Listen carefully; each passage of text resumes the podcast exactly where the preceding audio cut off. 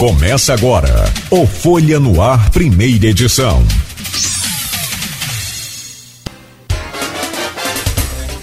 Sexta-feira. Fica a dar um sorriso, né? Dia 16 de setembro de 2021. Muito bom dia para você ligado na Folha FM. Começa agora mais um Folha no Ar, primeira edição. É, pela, pela ordem, então, deixa eu trazer o bom dia, cumprimentar o professor Almi. Logo a seguir, eu trago o bom dia também do Arnaldo Neto e aí a gente já começa esse bate-papo aí. Professor Almi Júnior, que prazer, professor da UENF e secretário do município de Campos na pasta da agricultura. Como é que vai, o amigo? Tá tudo bem? É um prazer sempre renovado recebê-lo aqui no, no Folha no Ar, primeira edição. Seja bem-vindo mais uma vez. Bom dia, bom dia Cláudio, bom dia Arnaldo, bom dia aos ouvintes da Folha, né? Prazer é nosso, né? A Folha tem sido bondoso o sistema de nos disponibilizar um espaço tão nobre desse para que a gente possa falar daquilo que nos é tão caro, né? A agricultura, a pecuária, a pesca. Normalmente a gente se dirige como secretário de Agricultura e esquece que tem né? pecuária e principalmente pesca, que normalmente em campos a gente acaba deixando de lado, né? E que é um tema muito rico, o município tem todo esse poder. Eu agradeço muito a disposição de vocês aí para que a gente possa prosear sobre isso que a gente acredita ser um caminho muito importante para o nosso município, para o nosso estado. Com certeza, nós que agradecemos, não tenha dúvida. Meu caro Arnaldo Neto, muito bom dia, seja bem-vindo, é sempre bom tê-lo aqui no, no Folha no Ar, primeira edição. Bom dia. Bom dia, Nogueira, bom dia, professor Almir, bom dia sobretudo a você, ouvinte da Folha FM. Vamos lá, vamos no nosso bate-papo com o professor então, vou te aproveitar o tempo aí enquanto, né, já que a gente vai fazer essa inversão de bloco. E, professor, eu queria que a gente começasse a falar sobre a novidade mais recente, é, que foi essa reunião ontem com o deputado Cristino, e que nessa reunião tratou aí de um novo projeto para campus. É, queria que você explicasse para a gente como vai funcionar esse projeto e, e a que ele é direcionado. É, vamos, assim, é, existe um sistema no Brasil, como é que a Embrapa funciona?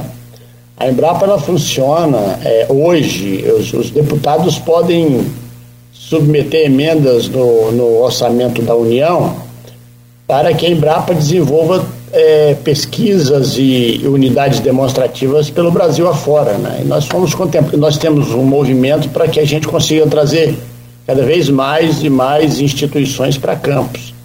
E o deputado Cristino Aldo submeteu uma emenda que cujo propósito é trabalhar com bovinocultura de corte. Por aqueles a gente fica o tempo inteiro falando de campos, das dificuldades da agricultura, do, do, nosso passivo, né, que a gente pode muito mais e muito mais, e a gente não pode, e a gente tem feito um trabalho nos últimos seis, sete meses desde que assumiu a secretaria, de mostrar que nós temos muita coisa boa em Campos, do ponto de vista de agricultura, do ponto de vista de pecuária, e, e uma delas é a bovinocultura de corte. Nós temos em Campos um modelo de bovinocultura do corte com muita tecnologia, com muita genética, e que precisa.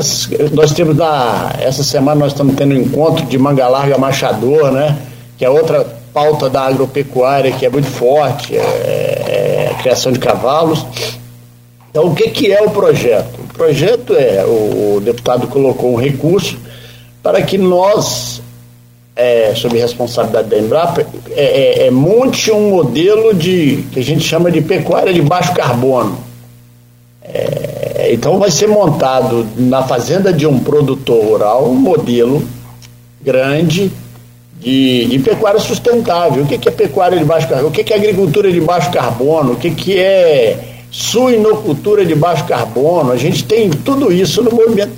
É produção que você degrada o mínimo possível a questão ambiental.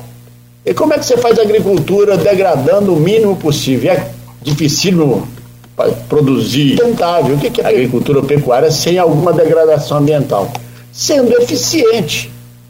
Sendo eficiente principalmente na questão da produtividade, na qualidade da produção, degradando pouco, preservando nascentes, é, recuperando pastagens. Nós temos em campos pastagens degradadas de alta intensidade, porque não tem manejo, não tem manejo de adubação, não tem manejo de reposição de, de, de, de florestas, sabe? Às vezes você tem um animal que você está dando um alimento que é caro, mas a resposta é muito baixa, você está jogando dinheiro fora e está usando mal e porcamente, me desculpe a palavra, o solo que você tem. Então a, a, a atividade de baixo carbono é essa eficiência na produção. Não é quantidade de animais, não é quantidade de área plantada, é qualidade e produtividade que você contempla nisso aí. Isso é possível com um, um, boas práticas agrícolas, que é um termo técnico muito usado na agricultura, boas práticas agrícolas que também só é possível quando você tem competência técnica e assistência técnica à sua disposição. Então, esse projeto é um projeto. Campos foi escolhido, né? a gente tem trabalhado muito para trazer referências. Vai ser um município no Mato Grosso e o outro aqui em Campos, para que a gente faça uma unidade, e várias unidades. A Embrapa já fez com soja, né? É, já fez com cana no passado e o principal é que a gente demonstre ao nosso produtor que é possível fazer, que é possível produzir, porque isso, inclusive, é uma demanda do mundo moderno. Ou a gente faz isso, ou a gente sempre fica com uma peste de que a gente está aqui, e eu acho, na minha opinião, ela é exagerada, mas é real, a gente precisa ser mais eficiente na produção, e o mundo não vai querer comprar produto de um país que não faça a coisa correta do ponto de vista de equilíbrio de produtividade, de bem-estar animal. Hoje está na moda, a gente fala o tempo inteiro de bem-estar animal e todo mundo acha que é bem-estar de, de animais domésticos, né? Que a gente trata de animais domésticos. Não. A França tem uma legislação que em dois anos não, não vão poder ter mais galinhas produzidas em cativeiro, em gaiolas em cativeiro. Então, esse é um tema mundial. Se a gente quer produzir carne, vender carne para os árabes, você tem que ter todo um conceito de bem-estar animal, que se a gente não fizer, a gente não consegue entrar no mercado. É um projeto belíssimo, necessário, importante, que envolve a questão do manejo sustentável, envolve a, a questão da lavoura é, é, é, pecuária pesca, é, pecuária floresta, né, que você junta tudo e contempla tudo no mesmo espaço isso é uma coisa que alguns estados já estão fazendo e a gente espera que esse modelo sirva para que nosso produtor esteja, tenha por perto. Um exemplo ser feito num produtor rural grande que trabalha com boa genética. Então, isso é, esse é o projeto. E é um projeto importante para a agricultura, para a pecuária sustentável do, do mundo e Campos está contemplado com isso, a partir desses estudos da Embrapa. Professor, aí eu pergunto ao senhor, pegando um gancho aí na, na fala, é, o produtor precisa de assistência técnica, assistência especializada. Isso a gente está falando de pequeno produtor, de médio produtor, porque a crise hoje afetou todo mundo, o grande também, mas o grande tem outros acessos, outros recursos, enfim. A, a, pergunta que eu quero fazer é como ter acesso a um profissional hoje especializado, a um técnico, se a nossa Imaté praticamente fechou. Não posso afirmar que acabou, mas o que tem ainda de, de Ematé é apenas um resquício daquilo que né, é, foi na década de 80 e 90. Tem exemplos aí clássicos. Então, como acessar isso? A própria prefeitura também tenta disponibilizar, a gente vê aí a sua ideia, a sua é, é, luta para tentar disponibilizar esses técnicos e essa coisa toda. E ainda vem a questão dos equipamentos, aí depois vem a questão dos insumos. Como é que é transformar essa agricultura precária que nós temos? Acho que precária talvez é uma palavra, não sei se é exata, mas boa para o momento, né? Em, em, em agricultura realmente sustentável e produtiva. Ô, Cláudio, essa, essa talvez seja a pergunta mais importante do dia, né? Na verdade, a gente tem feito um movimento, a gente vai falar de estradas, a gente não deveria estar discutindo mais estradas, a gente vai falar de ponte, a gente talvez não devesse mais estar discutindo pontes, a gente vai falar de regularização fundiária, isso já deveria ter ficado no passado, né? E a gente, a gente vai falar de legalização do produtor, quer dizer, a gente está num movimento que é quase que o início de todo um processo. Ah, o Rio de Janeiro está pagando um preço muito grande pela negligência que fez com a agricultura, com a pecuária e com a pesca. Nós temos bons exemplos, bons modelos.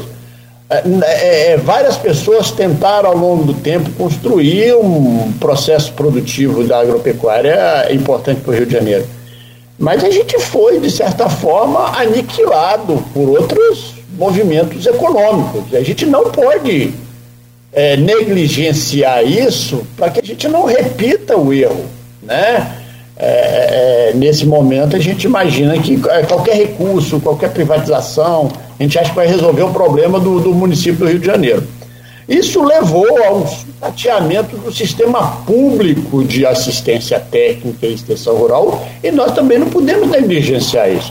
Nem prefeitura, nem Estado, nem governo federal. Você tem uma unidade do Ministério da Agricultura em Campos que não tem também praticamente ninguém. Ele foi negligenciado. Então, o sistema público de, de, de assistência técnica ele tem uma situação muito, é uma situação muito dramática, né? Quando tem o técnico, não tem o carro, quando tem o carro, não tem o técnico, quando tem o técnico, o carro não tem combustível. É um absurdo, então não tem como andar. Mas não dá para esperar. A, mesma pessoa que fala que quer assistência técnica pública não quer um concurso público para o técnico. Então é um desafio gigantesco. É, bom, onde é que funcionou? Em todos os estados brasileiros, de alguma forma, a gente tem alguma dificuldade com o sistema público de assistência técnica. Alguns estados são mais avançados, Santa Catarina, o próprio Espírito Santo, que tem o Incapé, que também já teve sua crise. Lá no passado chamava Emater, e tinha uma Encapa, que era a empresa capixaba de pesquisa agropecuária, e depois fundiu tudo, fez concurso, renovou a sua atividade e o sistema de produção cobra do sistema público que isso funcione. Mas o produtor tem que ficar claro: se ele não conseguiu assistência técnica pública, ele vai ter que buscar em algum outro movimento.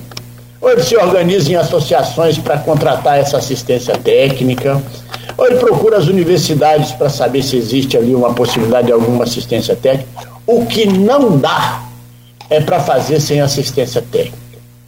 E a gente precisa mudar o paradigma da política da agricultura local, que antes do produtor me perguntar se tem assistência técnica, ele me pergunta se eu tenho um trator. Então, assim, o mais importante são as pessoas, o mais importante é o conhecimento técnico-científico, né? O mais importante é o médico, é o, o enfermeiro, o auxiliar de enfermagem que tem uma capacitação daquilo, já que a gente vamos usar um paralelo de saúde, já que a cidade só fala em saúde, né? A gente só fala em saúde, o orçamento é saúde, os problemas são da saúde. Mas para a gente construir uma agricultura pujante, ela é pautada fortemente na assistência técnica. É possível fazer muita coisa sem os aparelhos que às vezes o agricultor imagina que pode fazer que é um equipamento físico, que é o trator, que é arar o solo, às vezes nem precisa arar o terreno para fazer certos plantios, né? É saber que ele, antes de plantar, ele precisa fazer uma análise de solo. A gente vai repetir isso, por isso que é bom. Esse ano já é a terceira vez que a Folha me convida e eu fico muito feliz, né? Porque a gente precisa entender, o produtor que vai plantar e não sabe o que é uma análise de solo. Me desculpe, mas é realmente é, é grave. É sério e depois não entende, não sabe qual é a segurança que ele tem de água, se ele vai fazer irrigação, qual é a qualidade da água que ele tem, se serve para irrigação. De vez em quando a gente chega nos produtores, eles estão fazendo tanque de piscicultura, e a gente sabe perfeitamente que não vai produzir peixe ali por causa da, da, da, do nível de ferro numa água, do risco dele ficar sem água.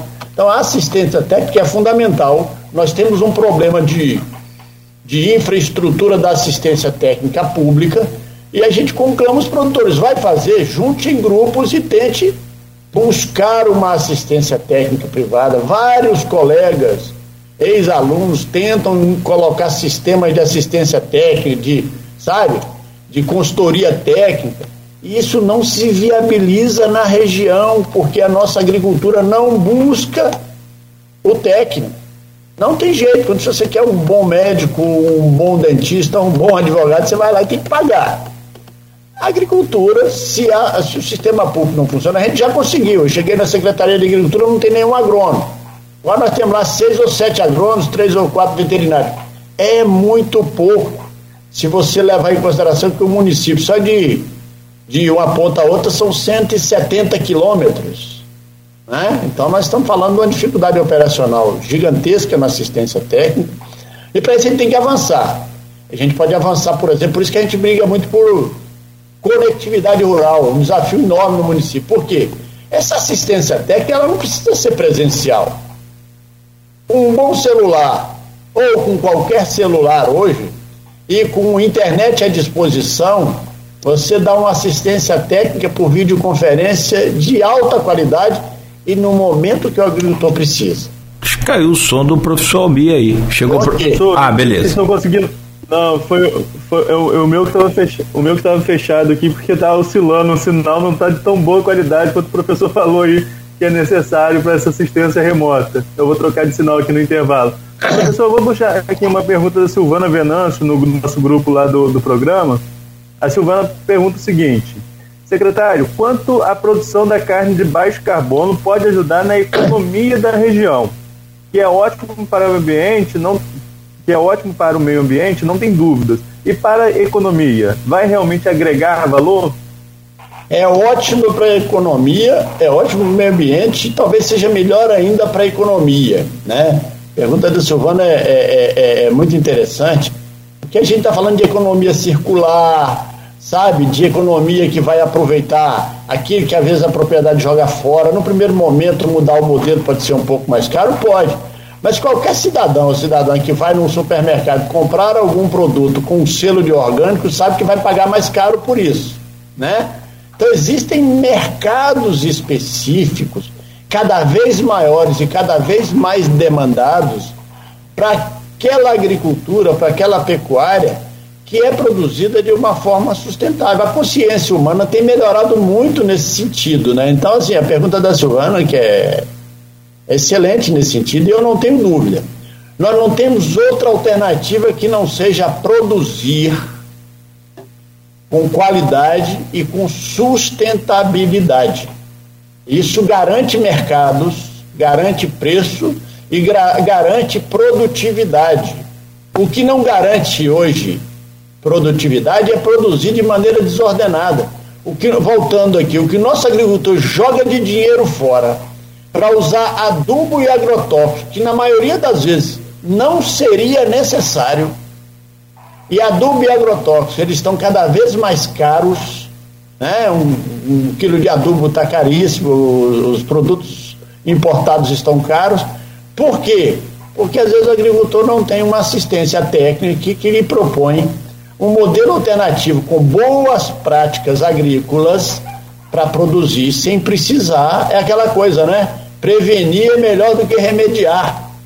Isso vale para os animais, inclusive os seres humanos, e vale para a produção agrícola de vegetais. Então é, é uma teoria antiga, né, de, de você trabalhar a sustentabilidade para que ela te dê retorno econômico. Eu não tenho dúvida com relação a isso.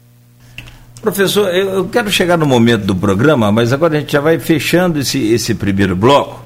É, eu quero chegar no momento aqui para tentar entender como é que. E aí, no, no contexto, mundi, no contexto mundial, como que os Estados Unidos, por exemplo, já começaram a produzir muito mais leite do que a sua demanda, muito mais demanda interna e também do que conseguem importar e chegam a, a, a jogar fora, a, a desperdiçar o leite. E não é por conta dessa pandemia só, não que caiu muito o consumo, caiu. Não, não, não foi por conta só disso, não. Nos anos anteriores à pandemia também, os Estados Unidos conseguiram né, transformar a sua é, é, bacia leiteira. Mas no momento eu quero entender, e aí a gente pega aqueles 11 é, é, fantásticos painéis que o Aloysio Abreu Barbosa fez, que, na minha opinião e na opinião de muita gente, é, é, foram assim painéis importantíssimos, até para marcar uma linha de, de, de, de, de, de promessas de candidatos na eleição. Alguns até começaram a, a rever suas promessas para não ficar prometendo mundos e fundos e depois a realidade mostrada naqueles painéis ali né, não, não deixou. Mas aproveitando aqueles painéis então, é, foram 11 painéis com 34 especialistas, com 34 é, é, especialistas que eu digo de vida, tanto profissionais como né, né, o, o, o informal também, Todo mundo foi ouvido ali, de todos os setores, praticamente. E ali uma coisa era certa, a opinião de todos. A agricultura é o novo mote, é o, é o, é o novo é, momento de campos, já que Reuters não, não, não, vai ter mais, vai ficar esse lenga-lenga aí, essa coisa toda. Então, agricultura, para ser realmente a, a sustentabilidade econômica de campos Precisa de quantos anos para isso acontecer? Rapaz, é, a, é, é, um número mágico, né? Qualquer coisa de ano. Depende da velocidade. Depende da velocidade. E essa velocidade está muito lenta ainda. Mas independente disso, você falou dos Estados Unidos, mas o modelo americano também ele está passando por dificuldades. A gente está trazendo uma pessoa para trabalhar conosco que trabalhou durante anos em propriedades leiteiras americanas. Voltando ao que eu falei na, no, na pergunta anterior. O sistema de produção de alta tecnologia sem assistência técnica e sem sustentabilidade tem, um, um, um, tem uma outra pegada, que é a, é a sustentabilidade econômica. É, se você começar a inserir ali sistema de irrigação muito caro, adubos muito caros, agroquímicos muito caros, dificuldade de mão de obra, você também cria problema. O modelo americano, alguns agricultores estão passando aperto com isso. Você falou de leite, a gente tem aí um potencial gigante. Então, assim, nós já temos algumas ações funcionando. A gente deixa a agricultura, quando às vezes os números saem, eles são. Eles não demonstram o, o quão a agricultura já impulsiona o município. A gente pode falar de duas usinas de canavieira que impulsiona muito. Se você tivesse quatro, ele impulsionaria muito mais. Só que nós precisamos melhorar a produção de cana, precisamos ter mais produtos a partir da cana, né? Energia, já tem lá a, a usina que produz isso. É difícil. Eu vou dizer, hoje, vamos citar assim, o Espírito Santo, Goiás, né? Goiás, assim, 20 anos, 30 anos, Goiás virou uma potência. E há 30 anos atrás, a gente pode falar aqui de soja, e eu fui na época que eu trabalhei com soja, a, a região não tinha nada. O Cerrado brasileiro não servia para absolutamente nada, né? Foi ciência de um, um, professor que foi meu professor na Universidade Federal de Lavras, chamado Alfredo Chay Lopes. Esse professor pegou uma tonelada de solo separadinho, levou para os Estados Unidos, fez análise de, de, todo o solo e falou o seguinte: ó, isso é 40 anos atrás. Para produzir no Cerrado eu tenho que fazer isso. E aí foi corrigindo o solo, foi fazendo. Então a gente o seguinte: hoje as coisas andam mais rápido. Obviamente, desconstruir uma cultura, e eu estou falando de cultura não de agricultura, mas do modus operandi né, que nós temos, é mais difícil que começar do zero. Nós sabemos disso, né? Então, a gente tem uma dificuldade hoje que existe um modelo, uma forma em campo que talvez não, talvez não, não funciona mais. Então a gente pode ter resultado muito rápido. Né? Se hoje a gente tem falado muito de leite, você citou exemplo, que nós temos hoje na Secretaria de Agricultura em torno de 15 agroindústrias que trabalham com leite devidamente certificadas. Um sistema de inspeção municipal que vende no mercado. Se nós melhorarmos a infraestrutura agrícola para que estes laticínios aprimorem a sua produção, para que o consumidor conheça, para que tenhamos agroturismo que a gente vai comprar lá, você pode dobrar no curto prazo a necessidade de leite que esses laticínios têm. Qual a vantagem disso? Indústria campista, com leite campista, que não precisaria ser entregue aos, aos grandes conglomerados que paga leite a preço de caixinha para vender depois processado, né?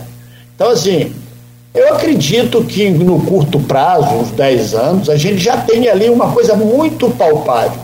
E a gente está trabalhando muito, o prefeito está trabalhando muito para que a gente invista na infraestrutura. Quem anda no campo, você é um cara que anda muito aí, vocês andam, todo mundo. Outro dia eu encontrei com alguém da Folha falando disso, né? E já viram a qualidade das pontes que tem que passar os caminhões de cana de leite no município de Campos? Tem produtor que precisa parar de um lado, atravessar o tambor para o outro lado, para outro carro pegar. Eu não sei qual a conta que ele faz, agora que pagar, não paga não. Pagar não paga não. É inviável. Né? A gente está fazendo algumas alternativas. Quando nós entregamos o, um amigo do TPO, você só fala estrada e ponte, porque nós estamos igual os bandeirantes fazendo picada na mata. Você tem 3 mil quilômetros de estrada destruída, 40 pontos, todo mundo me abraça assim, professor, eu não estou conseguindo tirar minha produção, tem uma ponte em alto de areia que está caída há 30 anos. Professor, e aí você vai lá de Santo Eduardo, na divisa com o Espírito Santo, lá no Retiro, na divisa com Quissamã, tem uma ponte ali que é para sair a indústria de tijolos.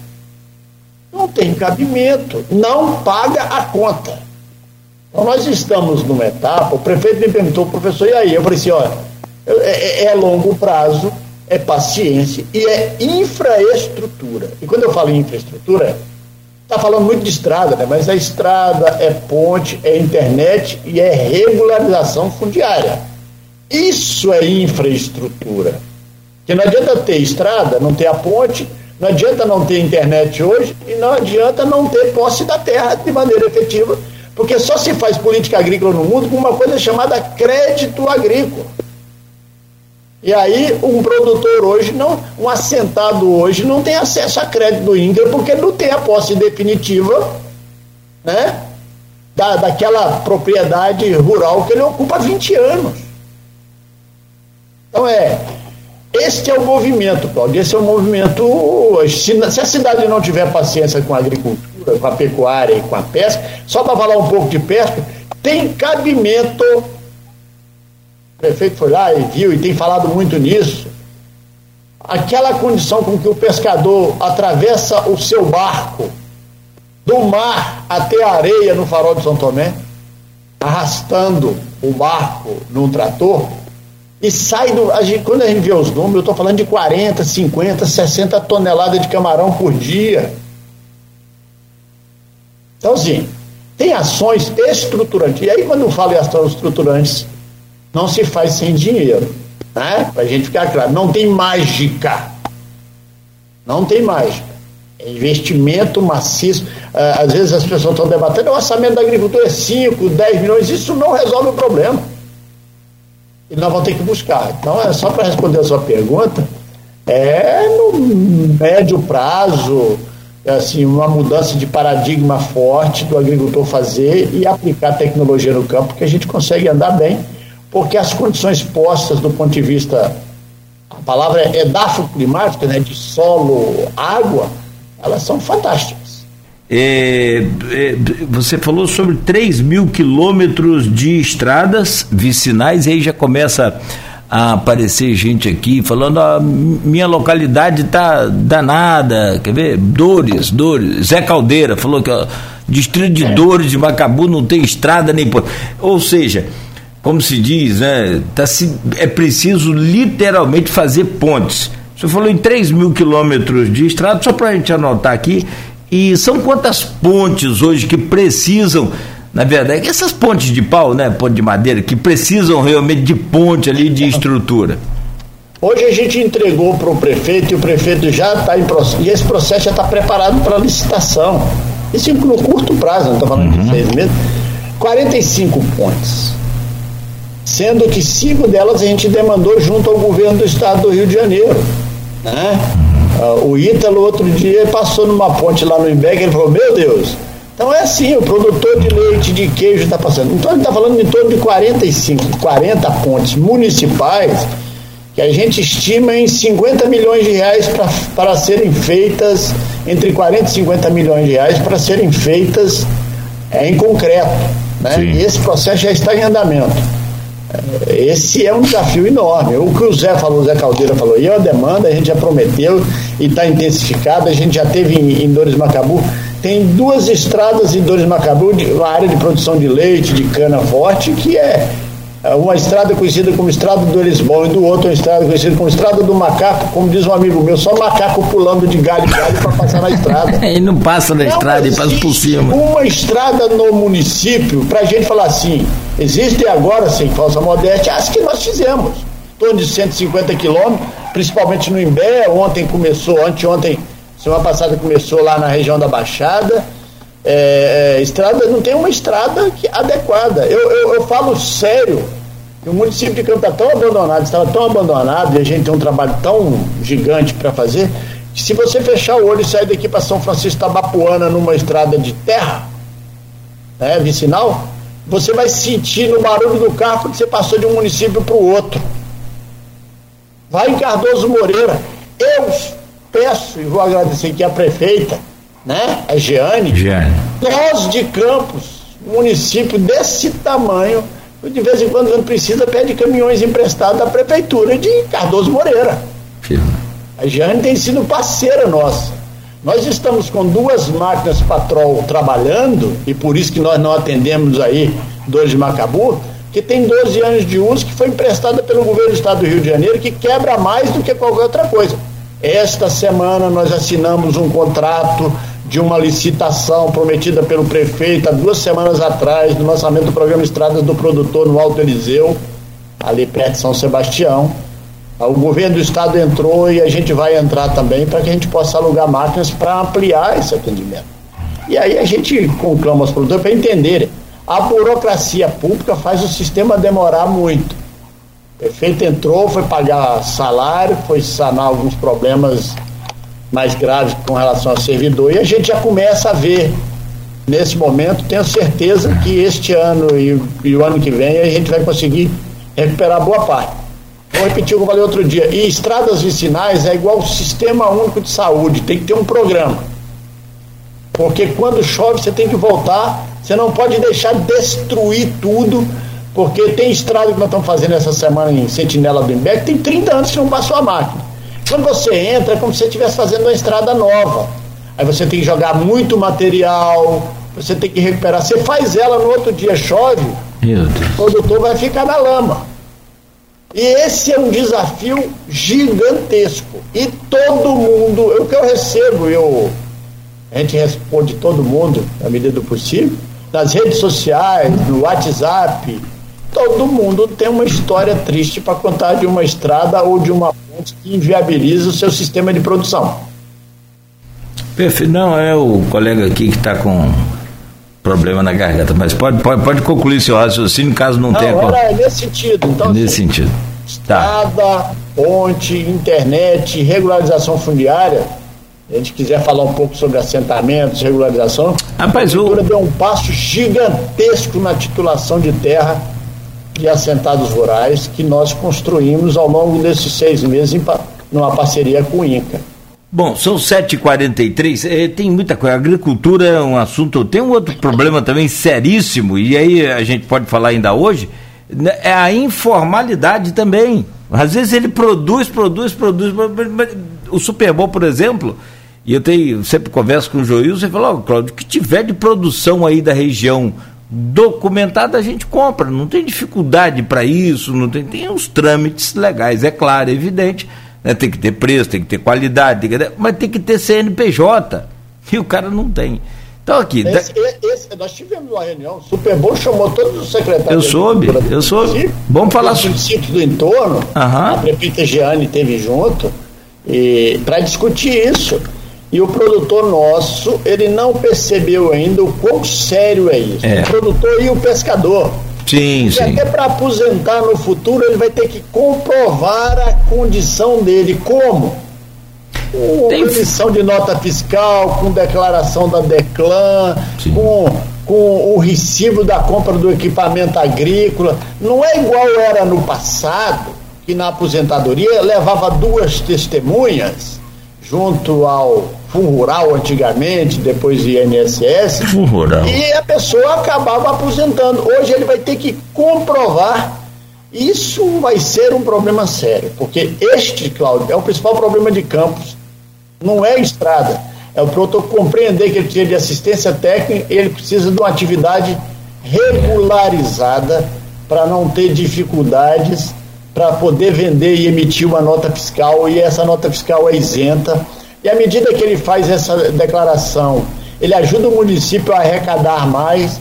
Então a gente, na verdade, quando fala assim, quanto por cento da agricultura é a, a economia de campo gira? É um número fictício, porque boa parte dela não é legalizada. Hum. Aliás, é, é, rapaz, eu preciso fazer um intervalo. A Ematé divulgou a lista e Campos ficou em terceiro em, em negócios no campo. Primeiro foi o município de São Francisco com mais de 300 milhões agora em 2020. 2019. 2019, né? Depois veio Petrópolis, Petrópolis não, é, Teresópolis, né? e depois Campos com 150 milhões. Mas vamos lá, vamos fazer um intervalo aqui rapidamente. Eu volto com o Arnaldo Neto aqui no Folha no primeira edição, no próximo bloco, recebendo o professor Almir aqui conosco e tem várias manifestações aqui, tem vários pedidos aqui já também na nossa página no Face, os nossos seguidores aqui interagindo com a gente, o que é extremamente bom e a gente agradece. Sexta-feira, recebendo aqui no programa o professor Almir, é, falando sobre agricultura, professor né, da UENF e secretário de Agricultura do município de Campos. Voltamos no oferecimento dos laboratórios Plínio Bacelar e Proteus Serviços de Saúde e Medicina Ocupacional. Eu volto com você, meu caro Arnaldo Neto. Vamos lá, no bloco passado estava com um problema aqui na internet, não pude nem entrar durante as perguntas aí. Mas, é, professor, vocês estavam falando no bloco passado sobre essa questão da bacia leiteira de Campos. E o município vivia expectativa aí da chegada de um laticínio grande, né, que chegou a ser anunciado que seria instalado aqui em Campos, e parece que agora perdeu esse laticínio para outro município. Isso impacta muito? Existiu uma expectativa muito grande? Como melhorar a produção da bacia leiteira nessa, realmente nessa questão de beneficiamento do produto? É, na verdade é sempre ruim, né? Ter uma notícia alvissareira de que nós podemos ter uma agroindústria no município é, e depois acabaram se concretizando, né? Nós da prefeitura nunca fomos procurados pela empresa para falar sobre o tema, para saber sobre esse tipo de investimento, né? E a informação agora é que pode ir para Itaperuna, o que ajuda a região também, né? Mais um sistema de escoamento. Eu, pessoalmente, sou muito fã do modelo local de desenvolvimento. Eu acho que esses grandes empreendimentos da agricultura, nem sempre, apesar de trazer emprego, e hoje nem traz muito emprego, porque é tudo, tudo muito automatizado, né? A gente ouve falar, por exemplo, ah, a empresa vai instalar em Itaperuna e vai botar um entreposto em Campos. Eu acho difícil também, já que existem hoje entrepostos sobre rodas. É, os produtores têm seus resfriadores e a empresa pega um caminhão resfriado, é, refrigerado e manda buscar. Né? Manda buscar.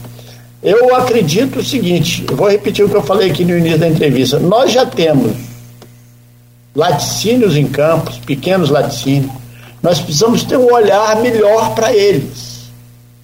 É, o próprio Fundecan já financiou laticínios em campos que tem uma dificuldade de se, se viabilizar em função da produção leiteira em alguns pontos que estão, né? Então você tem. Você tem hoje laticínios devidamente regularizados, tem produtores procurando, nós temos uma política para leite, nós estamos adquirindo resfriadores para ajudar pequenos produtores em nível, em associações. Mas gente tem que pegar esses laticínios que nós temos, pequenas queijarias assim ditas, que tem o serviço de inspeção municipal, o serviço de inspeção estadual, e investir neles, né? investir dando infraestrutura e criando uma política de algum tipo de procedimento de garantia que ele possa adquirir o leite local. O Campos produz os números, como diz Cláudio, várias coisas elas não são devidamente registradas, Cláudio, e talvez por isso o Campos tenha ficado em terceiro lugar no estado nessa rentabilidade da agricultura.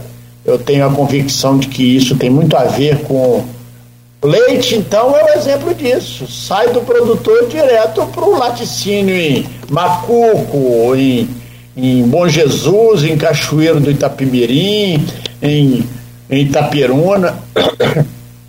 Hoje nós temos lá, quem conhece o Espírito Santo aí, Cláudio, que gosta muito de comer muqueca, ele vai para lá, ele passa ali, a, a Celita está triplicando a sua matriz industrial logo depois da Polícia Rodoviária Federal, ali em, em Cachoeiro Itapimirim, na BR-101. Ah, é, logo depois em, em, em, Rio Novo do Sul, a Porto Alegre construiu uma estrutura enorme para a produção leiteira, né? Então a gente tem hoje um, um, ambiente que nós podemos ter lá na frente as nossas indústrias, as nossas agroindústrias, e a gente conclama o campista, quando for no mercado, procurar o queijo campista, que tem muito, e aí você consegue viabilizar pelo tamanho do nosso mercado. De... Então impacta. Deixa impacta. só, posso te interromper, Albi? Só que esses grandes conglomerados ele tem também um poder muito grande de aniquilar os pequenos. Não, só te interromper, você continua aí. É, não é propaganda nem, nem jabá, é reconhecimento sim.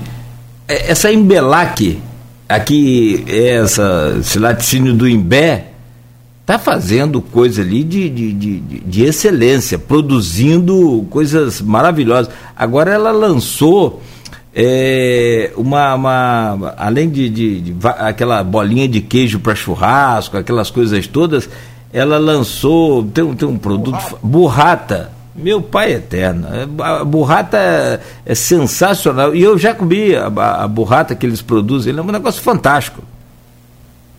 Ô Cláudio, sem citar, a gente às vezes até comete, o Paulinho é um amigo que eu ganhei nesse cargo de secretário, Paulo Guimarães, dono da Embelac, estudioso, comprometido, ele vive fazendo capacitação para todo lugar, mas nós temos várias outras.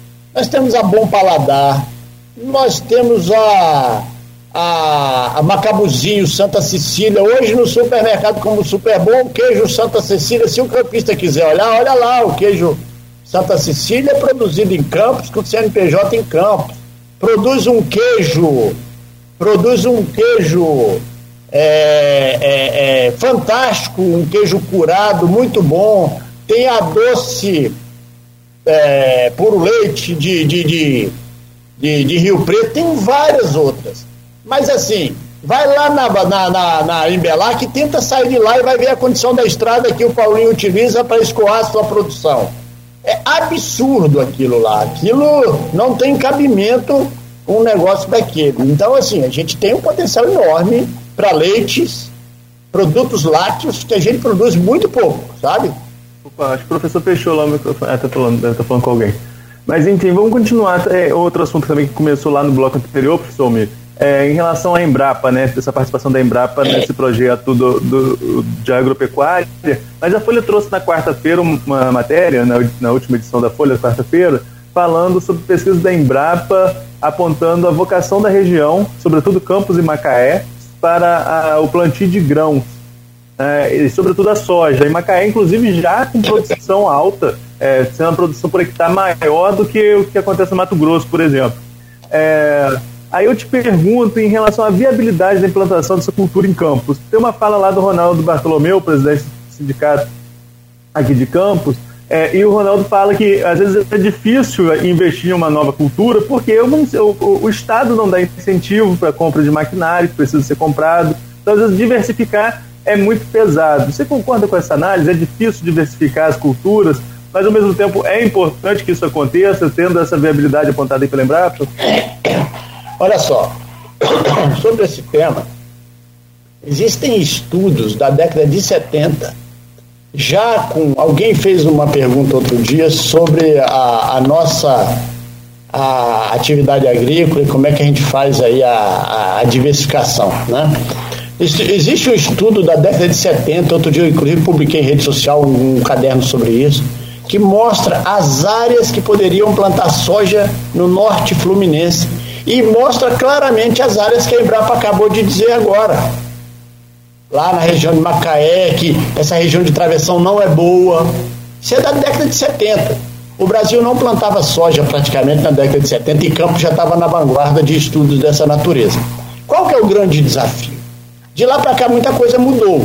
Primeiro, o nosso módulo fiscal mudou muito. Nós temos pequenas propriedades. Inclusive, esse é um problema para automatizar a cana. É um desafio para automatizar a cana. Segundo, o Bartolomeu tem total razão.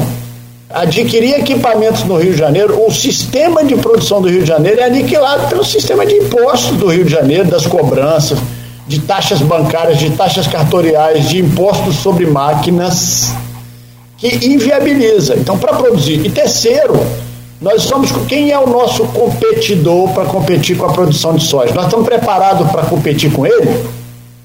Com o modelo que nós temos no Goiás, no Mato Grosso, hoje no Maranhão, no Piauí, nós não estamos preparados.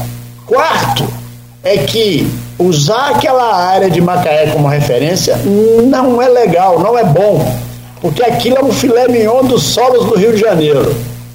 É conhecido ali na região, na, que é a Baixada da Severina, é um solo riquíssimo, plano, já tem total automatização de um único produtor.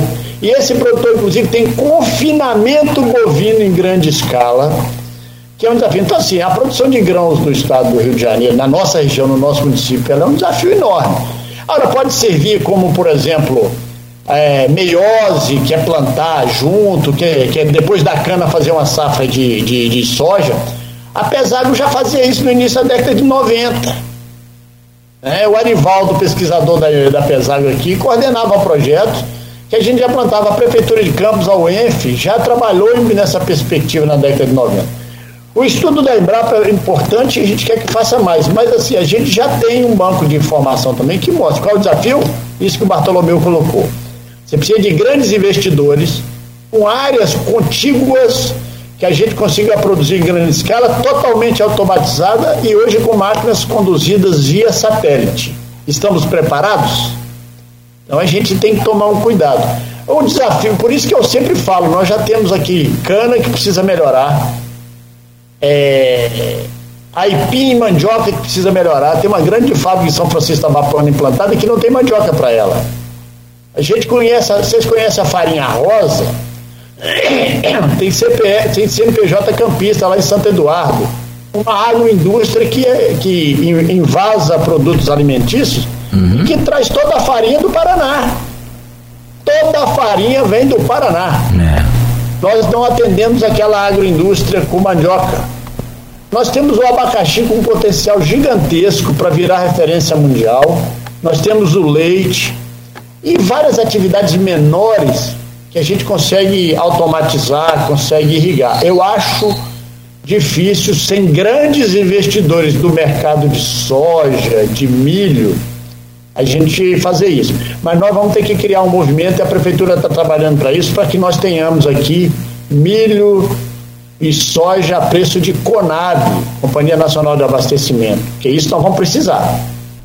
Pegando uma carona aí, Arnaldo, é, é, se você me permite, o, o, grande atrativo lá para o centro-oeste foi o valor da, da, naturalmente das terras, né, Albi? O que não há, não há, e eu não acredito que vai haver possibilidade de acontecer por aqui também. Ô, ô Cláudio, isso não é mais problema. A terra aqui é mais barata que no Mato Grosso. Ah, é? É. Hoje. Então. Hoje, terra para plantar soja em qualquer lugar do Brasil é mais cara que terra em campo. Isso já foi um problema no passado. Nós já tivemos terras muito caras e por isso que se desbravou outras fronteiras agrícolas. Hoje, um hectare de terra para plantar soja na região de Sinop, Sorriso, Lucas do Rio Verde é, é, é muito maior do que aqui, para você ter ideia. Professor tem um outro, um, um, outro assunto que é sempre recorrente quando a gente fala da agricultura em campos, uh, da agricultura pecuária, que é a questão dos canais. E tem uma pergunta aqui do Edmundo Siqueira. A limpeza e conservação dos canais é um ponto nevra, nevrálgico para a produção agropecuária do nosso município. Temos o segundo maior canal do mundo, o Campos Macaé, perdendo apenas para o canal de Suez, no Egito. Além de ativo importante turística e economicamente, tem importância histórica muito relevante. Na sua pasta, há discussão sobre a limpeza desse canal com bombeamento de água do Paraíba, uma parceria com a concessionária Água Paraíba poderia criar condições de navegabilidade e ligação com o Parque Alberto Sampaio? O Edmundo fala mais aqui do Campos Macaé, mas a gente sabe da rede de canais que é gigantesca do município. Como está o andamento dessas parcerias com o INEA, que sempre são aventadas para a limpeza constante de, de todos os canais? Olha só, nós avançamos muito nessa pauta. A Secretaria de Agricultura assumiu uma, um protagonismo na questão de segurança hídrica. Nós temos hoje o, o engenheiro agrônomo subsecretário, o doutor Mofatti, que foi secretário de Estado, participando como representante da municipalidade no comitê do Baixo Paraíba. E não é o INEA por si, é um conjunto de instituição. Por isso que o comitê do Baixo Paraíba, hoje sob a presidência da Sucan, do Zenildo, sob a diretoria do João Siqueira, ele tem um papel importantíssimo nisso, né? A, a, a, o que, que a gente já fez? Nós estamos limpando canais em parceria com a Asflucan. A Asflucan comprou o equipamento, né? Uma long rixa. Sabe quantas vezes na história Campos comprou uma long rixa? Nenhuma. Nós já estamos com duas para serem compradas. A gente fica sempre à mercê de algum programa da capital para vir aqui ligar, limpar canais. Os canais encontram totalmente abandonados. Nós não temos limpeza, nós não temos manutenção de comporta, é uma guerra se abre ou não abre essas comportas. E nós agora, o Comitê do Baixo Paraíba, inclusive, assinou um contrato, acho que há duas semanas atrás, para fazer um projeto de, de captação de água do Paraíba para atender os canais. Aliado a isso, nós temos um problema. Nós temos um problema que precisa. O Tito tem batido muito nisso da questão de jogar esgotos nos canais de campos. Se nós empurrarmos água do canal Campos Macaé, ou do canal aqui Cambaíba, ou Coqueiro, para dentro, que é um projeto importante, junto com Águas do Paraíba, junto com INEA, Prefeitura, Governo do Estado, nós vamos empurrar esgoto para Lagoa Feia. Isso tem que ser tratado de uma maneira mais eficiente com a população é, urbana. Então, nós temos um programa, a pergunta do Edmundo é muito pertinente nós estamos assumindo esse movimento. A Prefeitura de Campos fez uma parceria com a Asflucan. A Asflucan entrou com a máquina, a Prefeitura entrou com combustível, o convênio já está em vigor e por isso que essa máquina já limpou, eu acho que, eu não tenho o número atualizado, mas uns 60, 70 quilômetros, já limpou facilmente, de uma maneira muito eficiente e sabedouros. Somos nós, campistas, que sabemos disso de onde efetivamente os serviços podem começar e onde estão os gargalos nesse processo. Nós precisamos investir, por isso que nós colocamos, nós temos emendas parlamentares já direcionadas para a aquisição de máquinas, para que nós tenhamos em campos um protagonismo de liderar onde é que ele vai fazer. Isso que ele falou aí de turismo, quer dizer, o canal Campos Macaé, a limpeza, a água do. jogando água do Rio Paraíba para mantê-lo limpo, porque o que mantém um canal limpo é água. Né? O que mantém um canal sem vegetação é água. Se você tira a água ou coloca pouca água e entra ali algum esgoto, essa, essa, essa água ela eutrofiza, né, é a palavra técnica, ela se enriquece e a vegetação cresce e acaba piorando tudo. Nós já contratamos tem pelo menos uns 20 funcionários pagos pela prefeitura cuidando de limpeza de canais, em parceria com a Asfrucan, que é a política que a gente acredita, onde as associações de produtores vão junto com a gente, definindo coletivamente onde que a gente tem que fazer. Então, para responder no Edmundo, Edmundo, a gente depende muito é, da, é do que o Comitê do Baixo Paraíba tem feito, porque lá estão todas as instituições responsáveis pela manutenção e pela política de manutenção dos canais. E por fim, lá no canal Coqueiro, lá em Barra do Furado, nós temos um problema sério. É que ele tem que ser limpo, né? desassoreado para os pescadores entrarem no canal para tirar sua produção pesqueira. Então nós estamos fazendo um projeto em parceria com a colônia de pescadores, sabe, para que a gente mantenha aquele canal desassoreado e quiçá no futuro nós tenhamos ali um ponto de embarque e desembarque dos barcos do farol de São Tomé para atender aqueles frigoríficos que tem no farol e que vez por outra, e essa vez por outra é quase sempre, tem que buscar peixe em Santa Catarina no Espírito Santo porque o nosso pescador não consegue desembarcar o peixe do farol de São Tomé. Só para pegar também uma carona nessa questão dos canais aí, Campos tem quase 1.500 quilômetros de canais, é um dos maiores sistemas de irrigação né, do mundo, né, a irrigação artificial e que de fato não funciona e onde funciona é uma guerra. O Almir falou agora aí, lá em Retiro, por exemplo, o canal das flechas ali, também naquela região, minha nossa mãe, abre como tem 14 comportas ali, parece que só quatro funcionam. É, e, e, e tem, de, é, se você fala com os produtores, com o, o, os é, pecuaristas e produtores, você vai entender é uma guerra, uma coisa maluca, porque uns alegam que está sendo feita a manobra para grilagem de terra, para secar a lagoa e os caras tomarem conta da, daquela terra ali e produzir naquela terra.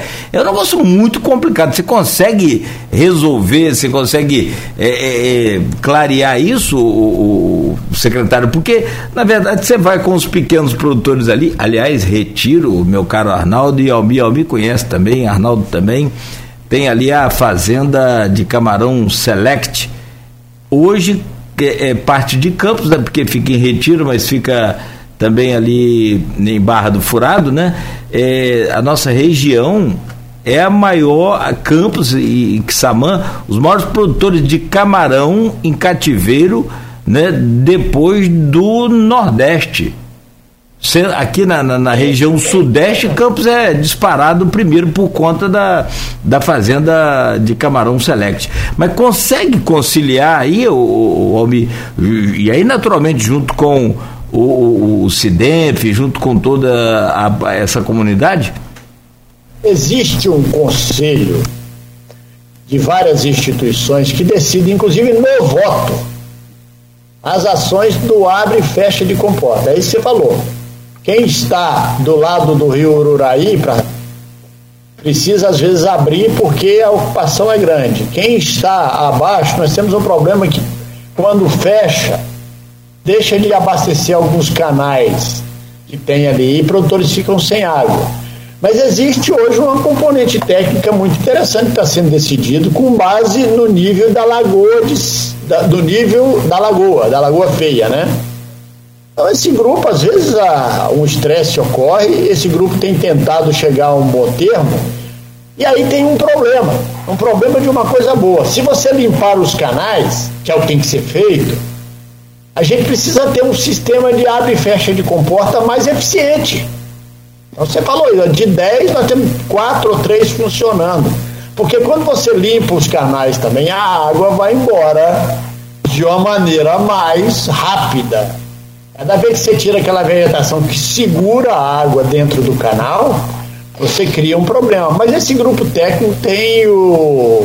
Nós temos lá o, dois engenheiros que atuam pela Secretaria de Agricultura, que é o Eduardo Augusto Barbosa Alves, da DU, já foi secretário de Agricultura, e o Alberto Moffat, que foi secretário de Agricultura do Estado.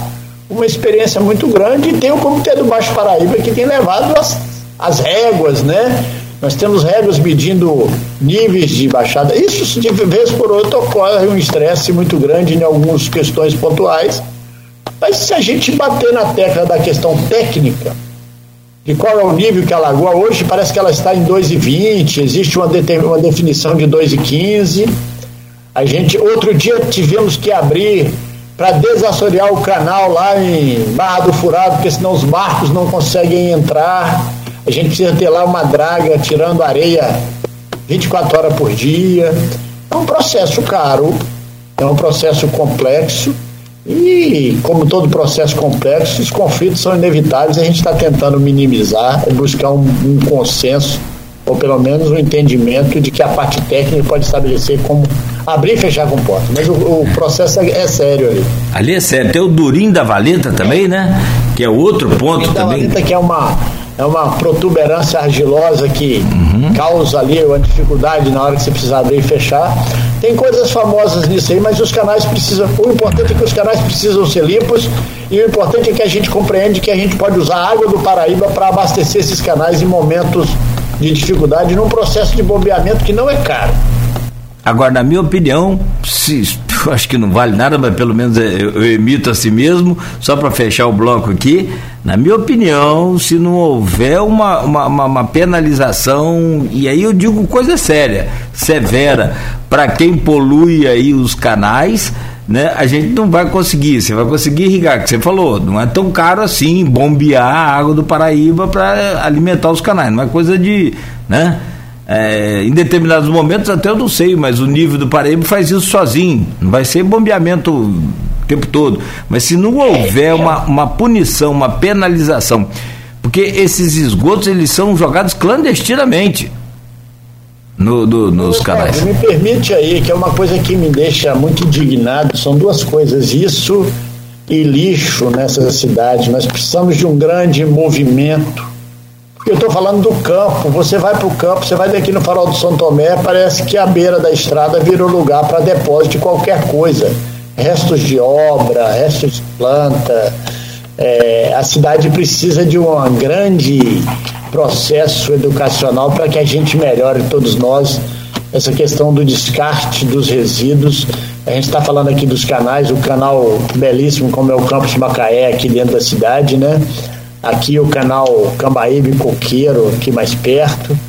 Mas a gente precisa de um grande movimento punitivo, sim, mas também educacional para que a gente possa aprimorar. A gente, a gente sabe daquela máxima que parece que o ser humano só aprende quando quebra a cara, né? Então, mas a cidade tem passado por um momento difícil. Realmente, a quantidade de lixo jogado em qualquer canto, de qualquer forma, um, e não é. Não são pessoas carentes, né? Como a gente às vezes costuma colocar, são pessoas que param carros, carros bons e para na beira de uma rua qualquer e sem o menor pudor puxa aquilo e se alguém parar para criticar ainda é ameaçado, né? Então é um negócio que a gente precisa me, desculpe aqui o desabafo, mas isso me deixa muito triste, a cidade não merece isso não. É por isso que eu sou meio, é por isso que eu não sou nada também, mas é, é meio radical. Você é, você é importante no processo, todos nós somos, é, e a gente precisa não, trabalhar eu... coletivamente para melhorar tudo. Cobrar não. de um lado, cobrar do outro. Não. Na agricultura é a mesma coisa. É. Me permita, já que eu vou falar aqui, estava falando de leite, é a mesma coisa quando você coloca um resfriador de leite para produtores usarem coletivamente. Se não tiver uma responsabilidade individual, aquele resfriador não serve para nada. Se um agricultor fizer uma bobagem, um, é, se um agricultor é. tiver uma vaca com problema uhum. de sanidade leiteira, uma mastite, uma mamite, uma coisa assim, ele é. vai ter problema para todo mundo. Então a gente tem que ter uma ideia de cidadania, de coletividade muito forte para que a gente possa viver melhor. Eu tô meio descrente, sabe, professor? Não nada, não podemos perder. Não descrente com, com o sistema, descrente com muitos seres humanos. O negócio está muito complicado, porque aí entra a coisa da multa, é porque se dói no bolso, o brasileiro bota o pé no freio. É, mesma coisa de mo essas motos aí na contramão, em campos, para cima, para baixo. Quando conscientizar como? Se o cara já tem 20 anos de habilitação, vai conscientizar mais o quê? É multa. Eu, desculpa eu, eu ser mais né, severo assim, mas acho que só com conscientização e também com punição. Sim, é punitivo e pedagógico. É claro. Volto com o Arnaldo Neto que está conosco hoje no Folha no Ar, recebendo o professor e secretário de Agricultura de Campos, Almir Júnior. Arnaldo. Vamos lá, algumas perguntas do grupo, né? Tem perguntas aqui de Graciete e também do Raul Palácio, hoje reitor da UEMP, como o Almir também já foi reitor da UEMP. Eles falando sobre a questão do é, assentamento de Cambaíba, o Cícero Guedes, né? Qual que é a pergunta do professor Raul? Né, é, é, o mesmo, é o mesmo sentido da pergunta da Graciete. O Raul coloca o seguinte: existe alguma proposta da Secretaria de Agricultura para a solução do problema dos assentados no acampamento Cícero Guedes? A Secretaria Municipal poderia ajudar nas negociações entre o INCRA e os assentados? Pô, a gente já teve com, com com os representantes daquele movimento né, de, de, ocupação lá da Cambaíba, já tivemos com o INCRA, Essa é uma prerrogativa do INCRA solucionar aquele problema, já inclusive de sentar em mesa e negociar. A gente tem trabalhado muito fortemente para trazer as, as políticas do INCRA da instituição INCA para campos, né? E, e, e, além do, da questão da, da, daquela acampamento do, lá na Cambaíba, que nós temos também o assentamento já ali em Cambaíba, nós temos os outros 11 assentamentos que a gente está tratando. E nesse sentido, a gente já teve, a Graciete pergunta sobre a questão de estradas nos assentamentos, a gente já está trabalhando agora, igual o restante do município, né? No Zumbi já temos uma máquina trabalhando, já tivemos fazendo algumas coisas no assentamento lá em Pernambuco, aqui na região de que aqui do lado da minha casa, né, de Cambaíba, as estradas estão numa situação muito difícil. Nós começamos o, o programa de vacinação de febre aftosa pelo assentamento em Cambaíba.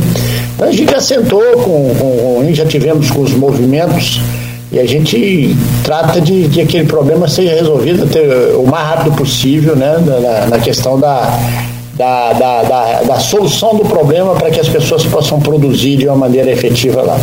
Além disso, nós já avançamos muito de trazer para Campos, nós trouxemos para Campos a UMC, que é a Unidade Municipal de Cadastro do INCA, que atende a todos os produtores rurais. Nós já estamos trabalhando forte para trazer a sala da cidadania para atender assentado.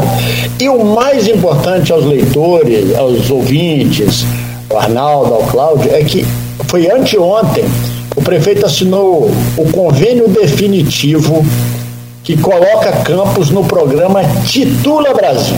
Talvez as pessoas não estejam atentos, mas esses assentados, nós temos hoje aproximadamente duas mil famílias dentro de estruturas de assentamento e acampamento em Campos, 11, são 18 mil hectares nessa estrutura, nenhuma delas tem a posse, de, a, a, o título da terra. Nenhuma. nenhuma. Isso é um problema gravíssimo. Nenhuma delas pode ter acesso a crédito em banco. A créditos do próprio INCRA uma família de assentado devidamente regularizado pode ter acesso a até 400 mil reais por ano para investimento na atividade agrícola. Você já imaginou só isso falando em mil famílias? Eu estou falando de 400 milhões de reais. Vamos pensar em 25% disso, eu estou falando em 100 milhões de reais. Então, nossos assentamentos e nossos assentados têm uma dificuldade enorme que tem. Então, a prefeitura, o governo federal lançou um programa chamado Titula Brasil, em fevereiro. Em março, nós escrevemos a prefeitura, foi uma das primeiras do Brasil. Nós já fizemos toda a parte burocrática e o prefeito já assinou com o INCRA a inclusão do município no programa Titula Brasil. O que, que é o programa Titula Brasil? O programa Titula Brasil traz para nós uma perspectiva muito positiva de que todas essas terras desapropriadas para o processo de, de, de, de, reforma agrária, elas ainda estão em sistema de litígio. Os donos originais da terra entraram na justiça não aceitando o valor estabelecido pela, pelo governo federal por ocasião. E esse processo o governo federal faz o depósito em juízo e o processo anda. O Titula Brasil traz para a mesa todo mundo para sentar e negociar, não tira a prerrogativa legal do dono original da terra de continuar reivindicando na justiça um direito que ele acha que tem, né? Ele recebe a parte já depositada em juízo e entrega o título da posse da terra para o INCRA e o INCRA emite o título de terra para o assentado. Esse talvez seja a coisa mais importante que nós tenhamos que fazer na agricultura de campos para o futuro. Porque nós estamos falando de uma grande quantidade de pessoas que estão no campo em situação muito difícil. Né? Quem conhece um assentamento sabe que situação muito difícil, as moradias, a infraestrutura, estrada, internet, né? A gente chega no zumbi dos palmares, está dentro da cidade, você já está sem internet ali dentro, está dentro da cidade. Aqui em Cambaíba a mesma coisa. Então a gente já escreveu isso, nós já estamos em fase de georreferenciamento dos assentamentos e dos lotes para caminhar na direção da posse definitiva e oficial da terra para aqueles assentados. Eu acho que isso é um movimento. Então, respondendo à pergunta do professor, meu colega da UF, Raul e da Graciete, a gente já teve, a gente sentou com INCRA, sentamos no sentido de que aquilo não é de responsabilidade legal da prefeitura, mas para nós a, a solução do problema é muito importante é, com relação ao acampamento e com relação a todos os outros assentamentos que também encontram situação muito difícil e que precisa ser sanado dessas pessoas que estão há 20, 25 anos já com a posse da terra, mas não tem o título definitivo da terra. Acho que isso eu acho, não tenho certeza, é uma grande conquista. O governo federal já, tem, já entregou em alguns lugares no Mato Grosso e no Pará posse de terra definitiva, título de terra, né, porque a posse ele já tem. E eu tenho a convicção que nós vamos naquela corrente da infraestrutura, que é estrada, ponte, internet e regularização fundiária. A gente fazendo isso, a gente avança muito. Agora, sobre uma dúvida que eu não tive no, no acampamento ainda, no, desse em Cambaíba, mas a informação que me chegou é que existe um movimento nas terras que eram da fazenda e um outro movimento em frente às terras da fazenda, que seriam pessoas que estariam é, é, é, meio que habilitadas a ter direito àquela terra que foi ocupada ali Cícero Guedes. Existe isso mesmo? Existe uma divisão, o INCRA que determina quem fica com a terra? Como que o município acompanha isso? A gente acompanha, assim, existe todo um embate, a gente já respondeu, a gente sabe que todo movimento você tem divisões internas, né? Isso é comum em qualquer processo, né? E, e, e, e, pelo que a gente entende, aquela terra já está de posse do INCA, que precisa trabalhar a questão da ocupação, da distribuição de terras. Né? A gente não participa da lista de quem efetivamente tem o direito, quem está na frente de receber o direito. Existe um, uma legislação que diz que quem ocupa não tem direito à posse, já tem um, um cadastro pregresso né, de quem tem direito à posse. Isso é um desafio enorme mas a prefeitura a gente só, a gente participa, traz. Tivemos lá numa reunião, o secretário Marcelo Félix foi lá representando a prefeitura, foi lá conversar, o, professor Jefferson, inclusive, me ligou no dia, a gente não conseguiu ir junto, né? Mas esses movimentos, todos e qualquer, tanto da parte trabalhadora como da parte empresarial, sempre tem esses, esses debates e embates. Existem ali filigranas jurídicas e que sempre existiu, né? Isso não é. Existe uma lei antiga de que quem ocupa às vezes não tem, não tem direito a ter esse tipo de procedimento. Então a gente tem, mas a gente busca junto ao INCRA a solução para o problema que é finalizar o processo como parece que determina o, o judiciário campista federal. Agora, Almir, vou voltar um pouquinho no tempo aqui é, enquanto o vereador Nildo Cardoso, hoje o vereador Nildo Cardoso era secretário de Agricultura, é, ele tinha um projeto que ele batia muito, que era a questão do SEASA, e dizendo inclusive que já tinha recurso para tal, que tinha sido destinado pelo Felício Lates, pelo menos para começar ali a, a, estruturar o SEASA para reabrir. É, como que esse processo deu continuidade no pós-Nildo, né, com o próprio Robson, que continua na secretaria, né, a gente estava conversando aqui nos bastidores, isso teve continuidade com ele? Tem continuidade com vocês? Há um interesse da reabertura do SEAS em Campos? Sim, há o interesse. Eu vou, na última vez que eu falei aqui com vocês, eu mostrei que a gente está. A gente, assim, eu não tenho pressa, até porque eu vou repetir as prioridades que nós colocamos, né? E, e se tudo for prioridade, nada é prioritário, né? Então, assim, o SEASA, ele é. O SEASA não, o sistema de comercialização de alimentos em Campos, e a gente pode falar do SEAS, a gente pode falar da Feira da Roça, a gente pode falar do mercado municipal, que essa semana fez 100 anos e que precisa ser restaurado como sistema de comercialização mais adequado para alimentos de origem animal, é, pescado e, e, e carnes e, e, e hortifrutigranjeiros. E o SEAS é uma componente dessa. Mas o SEASA não é a solução do, do, do problema. Não é mesmo, é a minha opinião. Outro dia eu vi um colega falando aqui de que o SEASA, ele reformado, geraria 50 mil empregos. Queria muito crer nisso, mas nada me faz crer nisso. Sistemas de comercialização de alimentos eles estão cada vez mais conectados de ponta a ponta. Eu tenho um irmão que foi diretor de SEASA há muito tempo. Tem SEASA no Espírito Santo, que é a pujança da agricultura, né, Cláudio? Eu vivo citando aqui, fechado. Porque nós temos que ter um sistema de gestão que não pode ser só a municipalidade. Né? No dia que nós tivermos agricultores bem organizados, tivemos permissionários muito bem organizados, por exemplo, no mercado, associações devidamente regularizadas, talvez essa associação pode tocar o mercado, pode tocar o SEASA. Então nós temos um grupo trabalhando, confeccionando uma proposta para lançar uma, uma proposta no mercado, eu acredito que ainda esse ano. Mas ressaltando que o processo não morreu, né? O Nildo foi muito feliz de manter, de trazer, manter não, porque aquele projeto já é antigo, né? O Nildo manteve ele, o Robson manteve ele como uma pauta da Secretaria de Agricultura. Nós estamos mantendo com a pauta. É um processo antigo, né? Do SEASA. Eu cheguei em Campos, tive aula no SEASA em 1993, funcionando, fazendo meu doutorado na UENF, a gente ia para lá ter aula. Mas o sistema de comercialização não é uma coisa mais simples. Hoje é ponta a ponta. Eu tenho um caminhão de mamão no Espírito Santo e entrego direto no supermercado. É, eu tenho um caminhão de aipim em São Francisco e entrego direto no supermercado. Eu tenho. E isso tem funcionado é, é forte. Então a gente precisa construir o um modelo. O principal é o gerencial. Quem vai tocar aqui?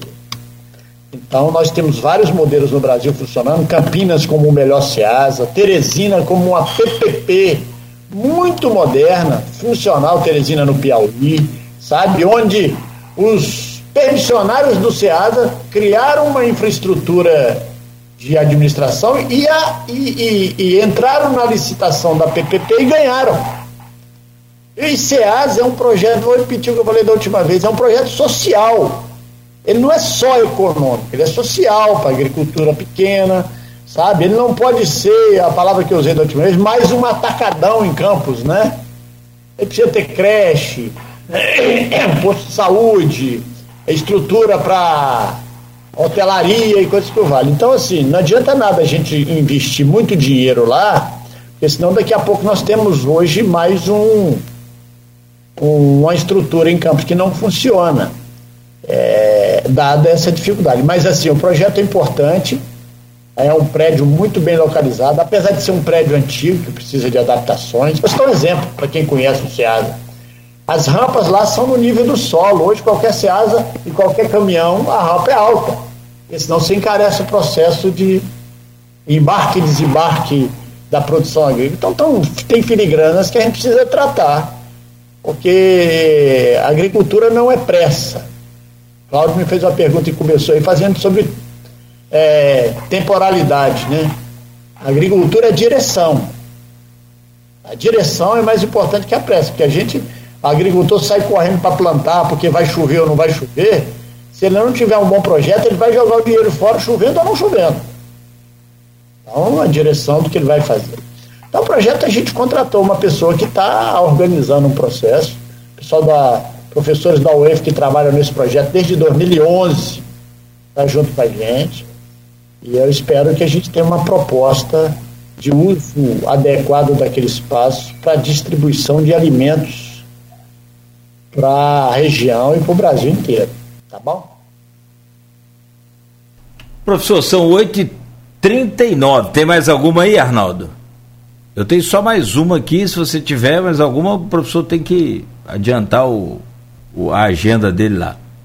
Tiver mais alguma aí, Arnaldo? Pode mandar. Não, vai você, Nogueira, pode ter vontade. Só para a gente fechar então? Beleza. Ô professor Mi, a questão do, do, do SEAS, eu acompanhei muito com o Nildo Cardoso aqui, a gente sempre falou muito, a visão dele, tanto quanto a sua, de todos nós, é ver a coisa funcionar e crescer. Ele já tinha né, agendado ali reuniões com bancos para terem terminais bancários ali, essa coisa toda que precisa, como o senhor falou, é só praça de alimentação e tudo mais. Mas a pergunta aqui para fechar foge desses assuntos todos e para o senhor também adiantar, já são 8h40. Essa semana o Arnaldo Neto trouxe aqui, acho que foi matéria sua, Arnaldo, se me perdoe se eu estiver errado, você corrige aí, sobre o, a triste, a tragédia, imensurável esse tamanho dessa tragédia, uma criança morreu de febre maculosa, está se investigando, né? Conclusão de que seria do carrapato estrela. E ontem o senhor estava em travessão, tratando lá com outros assuntos, evidentemente, eu não sei, mas com os agricultores, até na hora que gentilmente me atendeu e em cima da hora combinamos e por isso eu agradeço demais aí sempre ao senhor. mas é, é, é, há motivo de preocupação da população, como houve um tempo atrás aqui na região serrana? Ah, sempre a febre maculosa, transmitida por um carrapato conhecido como carrapato estrela, é um problema sério. É um problema sério e a gente tem que estar atento. O sistema de saúde de campo já está alerta, atento, trabalhou. A gente, quando a primeira criança apareceu com a patologia, né? Eu lembro que o prefeito me mandou um zap desesperado, olha, apareceu um caso de febre maculosa e isso é grave.